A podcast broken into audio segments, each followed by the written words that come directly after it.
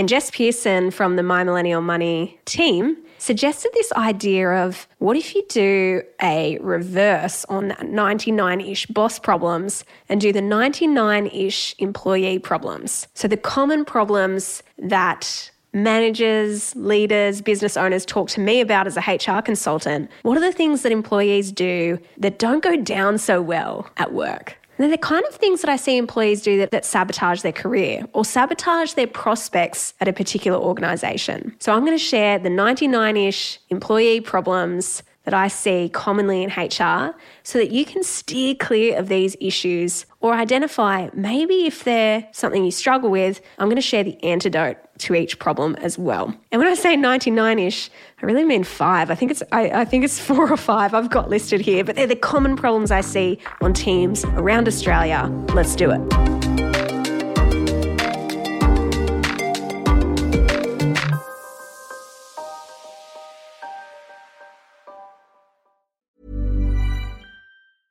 I'm Sandra, and I'm just the professional your small business was looking for. But you didn't hire me because you didn't use LinkedIn jobs. LinkedIn has professionals you can't find anywhere else, including those who aren't actively looking for a new job but might be open to the perfect role, like me.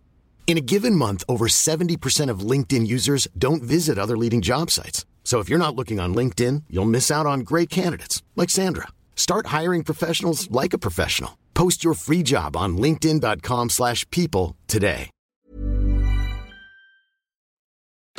All right, the first one. The first problem I see that a lot of employees can fall into is being a taker instead of a giver. Adam Grant's book, Give and Take, is amazing. We'll put a link into the show notes for this. And he talks about this idea of givers and takers. And he defines a taker as someone who is self centered and self obsessed at the expense of others. So they're driven by the desire to succeed, but often that comes at their team members' expense.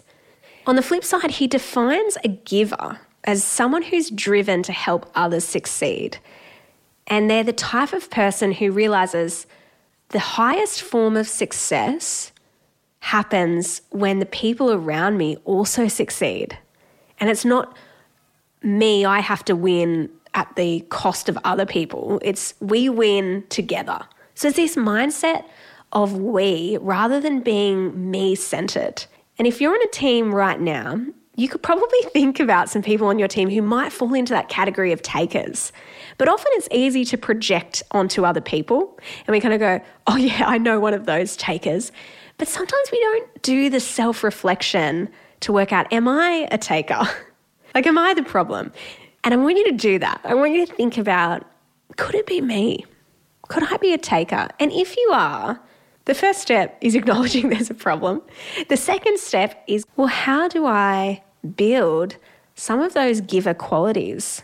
How do I consciously choose to be generous? And generosity, we often equate generosity with financial generosity. So, hey, I'm going to buy all the team lunch this week. That's not what I'm talking about generosity of time, of resource, of advice, those things really matter.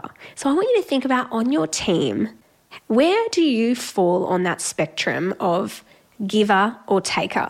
And if you're down that taker end where you're constantly thinking, what's in it for me? What can I get out of this? How do I maximize this for personal gain? I want you to start to see ways you can shift towards being more of a giver.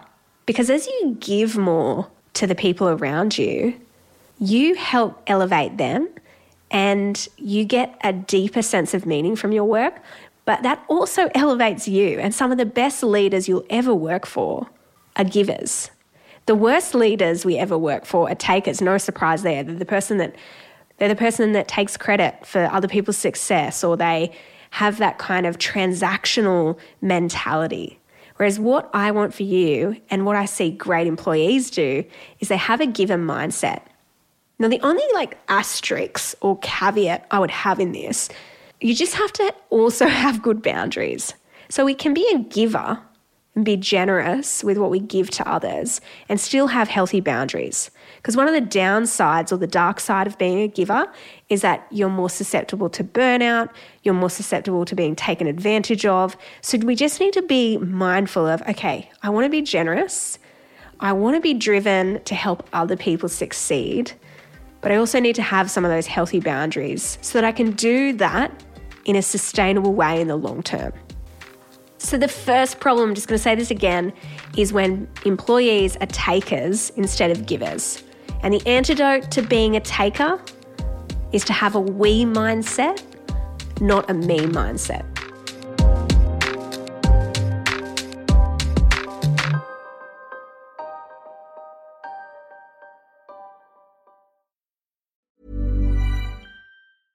Imagine the softest sheets you've ever felt. Now imagine them getting even softer over time. That's what you'll feel with Boll and Branch's organic cotton sheets. In a recent customer survey, 96% replied that Bowl and Branch sheets get softer with every wash. Start getting your best night's sleep in these sheets that get softer and softer for years to come. Try their sheets with a 30-night guarantee. Plus, get 15% off your first order at bollandbranch.com. Code BUTTERY. Exclusions apply. See site for details.